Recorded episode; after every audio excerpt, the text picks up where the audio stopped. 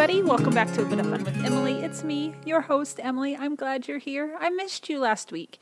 The vacation was nice, though. I, I did need a vacation, and I somehow managed to turn off my brain for a few days, which just never happens. It was very relaxing. It seems I only really relax, apparently, when I'm not home in Indiana. Staycations just don't work for me. I have to get out of town, which is kind of bad because it's not like I have funds to head out of town all of the time. I maybe even have considered playing the lotto now. I'm just going to start buying lottery tickets so that I can travel when I feel the urge to travel. But it does make those moments when I get away even sweeter, though, so I'm not going to complain. I actually talked a bit about my time off in my latest newsletter if you're interested, the emotional roller coaster that is vacation. You can check that out at justkeepswimming.substack.com. But anywho, it's time for episode 9 The Hunchback of Notre Dame. I know I've seen this one before, but I must have completely blacked it out. And after this viewing, I'm pretty sure I know why. About halfway through the rewatch, I messaged some weirdos with a simple statement I don't like it. It's true. I just don't. I don't like it, guys. And I know you know that we're going to explore that reason together in the rundown, but I think in a nutshell, it comes down to two things. One, it's based on a work of classic literature, and that is so not my cup of tea. Yes, there are exceptions, but I'm not ashamed to admit that I made the very easy choice a few years ago to just give up feeling guilty that I hadn't read most of the so called masterpieces of literature. And number two, dude, this movie was sad and dark. I mean, it was intense. We'll dive into all that in just a few. A quick reminder, though, that if you want to watch along with me, and by watching along, I mean participating in my summer animated Disney movie challenge, there's a printable copy of the list available on my newsletter or in the show notes. So, story. Back in college, we had this requirement called spring term. You had to take at least one spring term class before graduating, and they were torturously held in May after you just barely survived your semester and finals. They weren't like normal classes, though, kind of advertised as, I guess, fun or offbeat topics that were still educational, but I think they were intended to be fun too. I know I almost took one on like Civil War in the movies with one of my favorite professors. Um, I do remember Disney popping up in one of the names.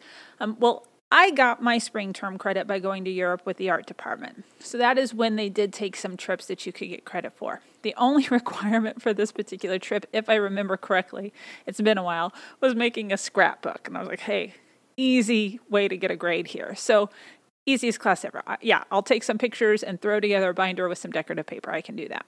And it just so happened that the pottery professor was the chaperone, and I had just taken a class with him. So I felt pretty comfortable hanging out with him and his wife. I mean, he was this awesome dude with a handlebar mustache. He actually gave me an A for, I quote, trying really hard.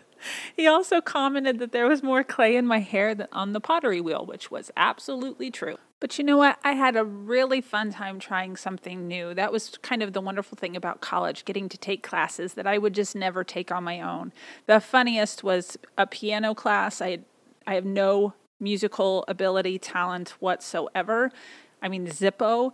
And um, I had to compose a song by the end of the semester, and it was so slow to keep up with the rhythm because I also have no rhythm that the professor thought I needed to go into therapy because I was depressed. I mean, that's, I'm, I'm a special case here. But I loved hanging out in the art building. All of my friends were art majors, so I was familiar and comfortable with the group that was going. But Europe. So we started in England. We explored Windsor, Oxford, the Cotswolds. We ended up in Bath and finally made our way to London. And I loved London. I mean, the British Museum was magical. I maybe teared up looking at the Rosetta Stone and pieces of the Parthenon. that professor came up to me in one of the museums and was like, This is your Disneyland, isn't it? And yes, the history major in me just could only silently nod my head, like, Yes, yes, you understand me. So after London, we took the channel to Paris and I did not like the channel. Yes, it's very convenient transportation, but while I don't like traveling over water on bridges, I truly despise going under the water. It's just like a horror show waiting to happen. And it, and if I'm in there, it's going to happen. That's that's how I kind of see how things are going. I also did not like Paris. I was supposed to like Paris. I think I was actually supposed to love Paris. People love Paris. In the movies, they're always like, I want to go to Paris. But the Paris I saw was dirty and it was intimidating and it was filled with people who just immediately disliked me because I was an outsider and I didn't speak their language. And They they make you very uncomfortable about it and thank goodness I had my bestie with me though to drag me out of the hotel room each day because I honestly don't know if I would have left the room if she hadn't been there. We we braved the metro to see the Moulin Rouge. We checked out a Parisian perfume shop where I accidentally sprayed room spray, which is even more potent, all over my arms and um, had people on the Champs Elysees kind of turn in their head because they could smell me. We split a ridiculously small quiche that was very expensive, and we found ourselves eventually at Notre Dame. There's something holy about cathedrals, and I mean, despite the fact that they are quite literally altars to God, they are quiet and solemn and peaceful and overwhelmingly big and beautiful. They are living and breathing history. I mean, they're witnesses to humanity. So, one trip to the cathedral wasn't enough, and visiting cathedrals is always my favorite thing to do in older cities. So, we went back after our first glimpse. No, I need to go back again. And this time we hiked to the top of one of the spires. And my glorious best friend, who doesn't love heights and has asthma, braved these very narrow stone stairs for me so that we could stand with the gargoyles and see the city from above. We were a part of that history, that humanity for just a few minutes. I mean, it was just a few minutes, all that she could stand, but it was it was glorious. So of all the places Quasimodo could have been stashed, there are worse places than Notre Dame. It still didn't make this movie good though. All right, be honest. What did you think of the little transitional tone? Keep it, leave it out. What you think? Let me know. But first, an overly simplified summary of Disney's animated feature, The Hunchback of Notre Dame. This um, truly horrible and despicable tyrant, Judge Guy, kills a woman and is about to throw her baby, who is not what society would deem conventionally beautiful, into a well when a priest runs out of the Cathedral of Notre Dame and shames him, this tyrant man, um, into being an oh so slightly less horrible and despicable man by allowing the baby to live. His solution? Keep the child in the bell tower of Notre Dame, locked away from the world, while he terrorizes the city of Paris and attempts to systematically eliminate the imagined threat of gypsies, while also very creepily lusting after one. The ugly baby grows up and befriends the enemy, and eventually brings an end to the tyrant's reign with the help of a random, morally acute soldier. And there are singing and dancing gargoyles. The end. Ugh. I okay, I have not like I said, I have not read the book. Maybe there's more in the book, but let's just let's dive into the list here. So number 1, the intro is very dramatic and theatrical. I mean, I was immediately terrified that it was going to be an only singing kind of situation. I like Les Mis, but it's kind of exhausting try to, trying to follow a, a story when it's just being sung at you.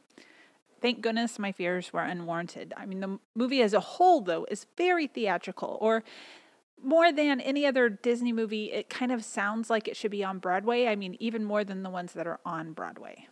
Number two, Clopin. Klop, I, I don't remember.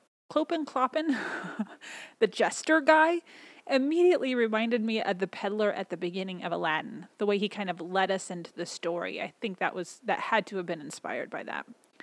Number 3, why this story? Why the Hunchback of Notre Dame? There's really no appeal to kids here. Who were they making this for? Nothing for them to find a connection to, no cute sidekick. I mean, the gargoyles were not cute. One of them was a bit of a Debbie Downer. One had an old woman's voice, which is fine. Old women can be cute. I'm not trying to say that, but it just nothing to appeal to kids. No quirky villain, no exciting adventure, no intended or unintended laughs. I mean, the character development is so poor and rushed that you can't even consider the idea of the outcast. I mean, the feeling of being ostracized or looked over as a possibility for connection. I just don't understand why this one was selected as a Disney movie. It looks more like a DreamWorks. The art to me reminded me of DreamWorks. The songs aren't especially catchy or earwormy, and it's just so dark. Seriously, our villain, the judge, sings a song about lusting after a woman, and if she doesn't succumb to his passions, he'll burn her to death. How is this a Disney movie? Okay, I got that out of the way and I feel a little better now. Number four, Another interesting choice to shove magic into a movie that didn't really need it are the goigles. Are the gargoyles actually alive or are they a figment of Quasimodo's imagination? And if they're alive, how do you explain the magic? Where does it come from? Why are the gargoyles the only thing that's magical? And isn't there a bit of a conflict with magical gargoyles that live in a Christian cathedral? Number five, I'm starting to think that maybe we wouldn't have Mother Gothel's Tangled without Hunchback's Frollo. I've learned a lot about this, that I wouldn't have Tangled without all these other movies I don't like. So I've got to appreciate that, I guess. But Frollo, he is a master of cruelty and gaslighting, and that is something that Mother Gothel just absolutely excels at. So I guess we need this one. Number six. Now, granted, I'm not around horses much. In fact, they scare me. The last time I went to the state fair, which I guess was 2019, sadly, since we couldn't go last year, um, I went into the horse barn. And I mean, I'm a fairly tall person, five nine, five nine and a half. And I walk up to one of the stalls, and there is this giant, I don't, it might have been a Clydesdale, I don't know, but this giant, black, beautiful horse, but its back was a good foot taller than me. That's too big. That's too big, guys. Horses should not be that big. How are they that big? So, yeah, I'm not around them much, but I have never seen a horse behave like a dog and react on command, or at least commands like sit. Do they do that? Can someone answer that for me? Am I missing out here? Can I just walk up to a horse and be like, sit, and it'll just sit down? Number seven, just a statement. I don't like Phoebus's facial hair. And that was the only statement I had for that. I just don't like it. Number eight, I do, however, love Jolly the goat and his sassy little earring. The most expressive, fun character in the entire movie. There was a goat, you guys. That's awesome. Number nine, I found Clopin, Clopin, we're back to that. Clopin's use of skulls as hand puppets in the underground catacombs to be terribly off putting and insensitive there seems to be just very little respect for the dead there. And I don't really want to go down that staircase in that very atmospheric cemetery, but then I kind of do because I, I want to see what it's like. That cemetery looks frightening, and I they really set the mood. What was so interesting too, this is not on my list, is how they the setting itself is so very dark, and so it gives a very specific tone that the judge is setting throughout Paris. But then you do have the Romany population, the gypsies, who are vibrant and colorful and full of life. And that was well done. Um, that really kind of changed it, let you easily know who was the good guy, who was the bad guy, kind of thing, even though it should have been extremely apparent because Frollo is terrifying. Number 10. I'm all about the use of the goofy falling sounds. I would mimic it, but that's not kind to your ears, so I'm not going to do it. But you know what I mean. Every time Goofy falls, um, he he makes a very specific sound. It happened twice in the movie, and I am here for it. I actually was listening to, was it? It was either The Emperor's New Groove, which we'll talk about on Friday, or Cinderella. It's in one of those two. It now I it catches me every time I hear it, which is fun. Number eleven. My goodness, God Help the Outcasts is one sad and emotional song. And again, this is a kids' movie. This is a kids' movie? Is this a kids' movie? I mean, it was kind of a beautiful song, but it's sad. And it just seems really odd in a Disney movie. Number 12, just an all around, nope, to the selection of voice actors. I mean, independently, I like them. I like Kevin Kline and I like Jason Alexander and I'm okay with Demi Moore, but in this setting, I just I pass on all of them. Just all of them in general. Number 13. Okay. What's up with the Wizard of Oz music and reference to the Wicked Witch telling the monkeys to fly?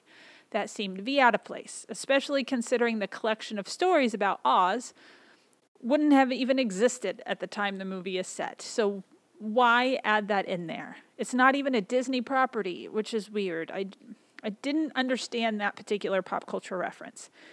And finally, number 14, the visual of literal fire raining down on the city from the cathedral is frightening. I mean, it's so dark. And the priest inside, he's just in there, doesn't really seem to notice or care. I mean, Frollo eventually barges in. He's like, You should be ashamed of yourself. It's like, Did you know you have fire coming out of your cathedral? How, how have you not noticed that all of this is happening outside and you're just hanging out in here? What are you doing? What's he doing? He's probably praying, which is good. There needs to be some prayer, but it just, it was a stark visual very, very dark and threatening. It was it was intense. I snuck in another one, guys. I thought, you know what? Let's just put in the sound one more time so we could get a really good feel for it. Again, let me know how you think about what you think about it. So yeah, there we go. There's the list. I'm going to add this one to the short list of Disney movies I don't really need to watch again. It's not on my list of favorites, and I definitely won't be looking into the book. Again, I am guilt free. I have let go of that guilt of not having read masterpieces in literature. It's, of course, not all bad. When you look at the story as a whole, it's about finding your place in the world, the place for your authentic self. It's about the healing power of true friendship, that outer beauty isn't really or nearly as important as inner beauty, that the world will not always be kind, respectful, and thoughtful, but with a pure heart, you can make it through. It doesn't have to break you. Quasimodo could have become bitter. I mean, he could have become a reflection of his master, as he called him, of Frollo, but he didn't. How, I'm not really sure because it's not like he really had any other role model. I don't know how often the priest went up and talked to him. He had his magical gargoyles, that was about it. But that pure, kind heart saved him in the end. I did do some lazy research by Googling why did Disney make The Hunchback of Notre Dame? Guess what? It had been Googled before. Apparently, it did become a stage show that was popular in Europe and it was much closer to the original text, but it was deemed too dark for Broadway, so it never made it over here in the States. Jason Alexander, one of the gargoyles, you know, of Seinfeld fame, he thought the movie was too dark to even show his son at the time, which I thought was kind of funny. Uh, hey, no, don't watch this thing that dad just made because it's too scary. What? Yeah, it is an animated Disney movie, but that's fine. Belle from Beauty and the Beast makes a cameo. Part of me thinks this is cool, the way the animators can sneak things into movies. I mean, it's not the first time that's happened in a Disney movie, but then I also get kind of annoyed wondering, once again, how does that work? Are we supposed to believe they are in the same universe? At least both movies are set in France, I guess, and it wouldn't completely be out of the realm of possibility that Belle could have ended up in Paris at the time. I mean, they both happen at about the same time, so I guess there's there's that. But it, it just is odd to me. And they changed the role of Frollo to become a judge and not a priest to not anger the church, which I thought was interesting. But just two of the film songs, God Help the Outcast and Heaven's Light Hellfire, contain more references to the words Lord and God than all 33 of Disney's previous films combined, which is a lot. That was interesting. I'll I'll leave a link to a few of the articles I looked at. One was a mental floss article and another one on thethings.com. I'll leave those links in the show notes if you're interested in reading those. But the final wrap up. Favorite scene. I guess I have to pick if I have to pick one, it would be the scene just after Esmeralda has stepped in to defend Quasimodo. I will hand it to Esmeralda. She's a, a pretty pretty good female character. Strong, thoughtful, um, stubborn, which kind of works in her favor. I, I like the way she stands up for Quasimodo and for herself, that she doesn't back down from who she is, which is um, a really good message, too. And so she's just defended him and she's escaping the capture of the guards and she's using Jolly her goat and they're doing kind of their magical illusion kind of thing to get away. That was kind of fun. Favorite song? I mean, it was super melancholy, but I did like God Help the Outcasts. Favorite quote? Um, and this was from Laverne the Gargoyle. Take it from an old spectator. sorry. Take it from an old spectator. Life's not a spectator sport. If watching is all you're going to do, then you're going to watch life go on without you. Pretty good quote. I mean, I may not love this movie, but I would love to hear what you think. Is it on your favorites list? What am I missing? Please tell me. I'm I am open to your thoughts on this. A quick rundown of what else I've watched.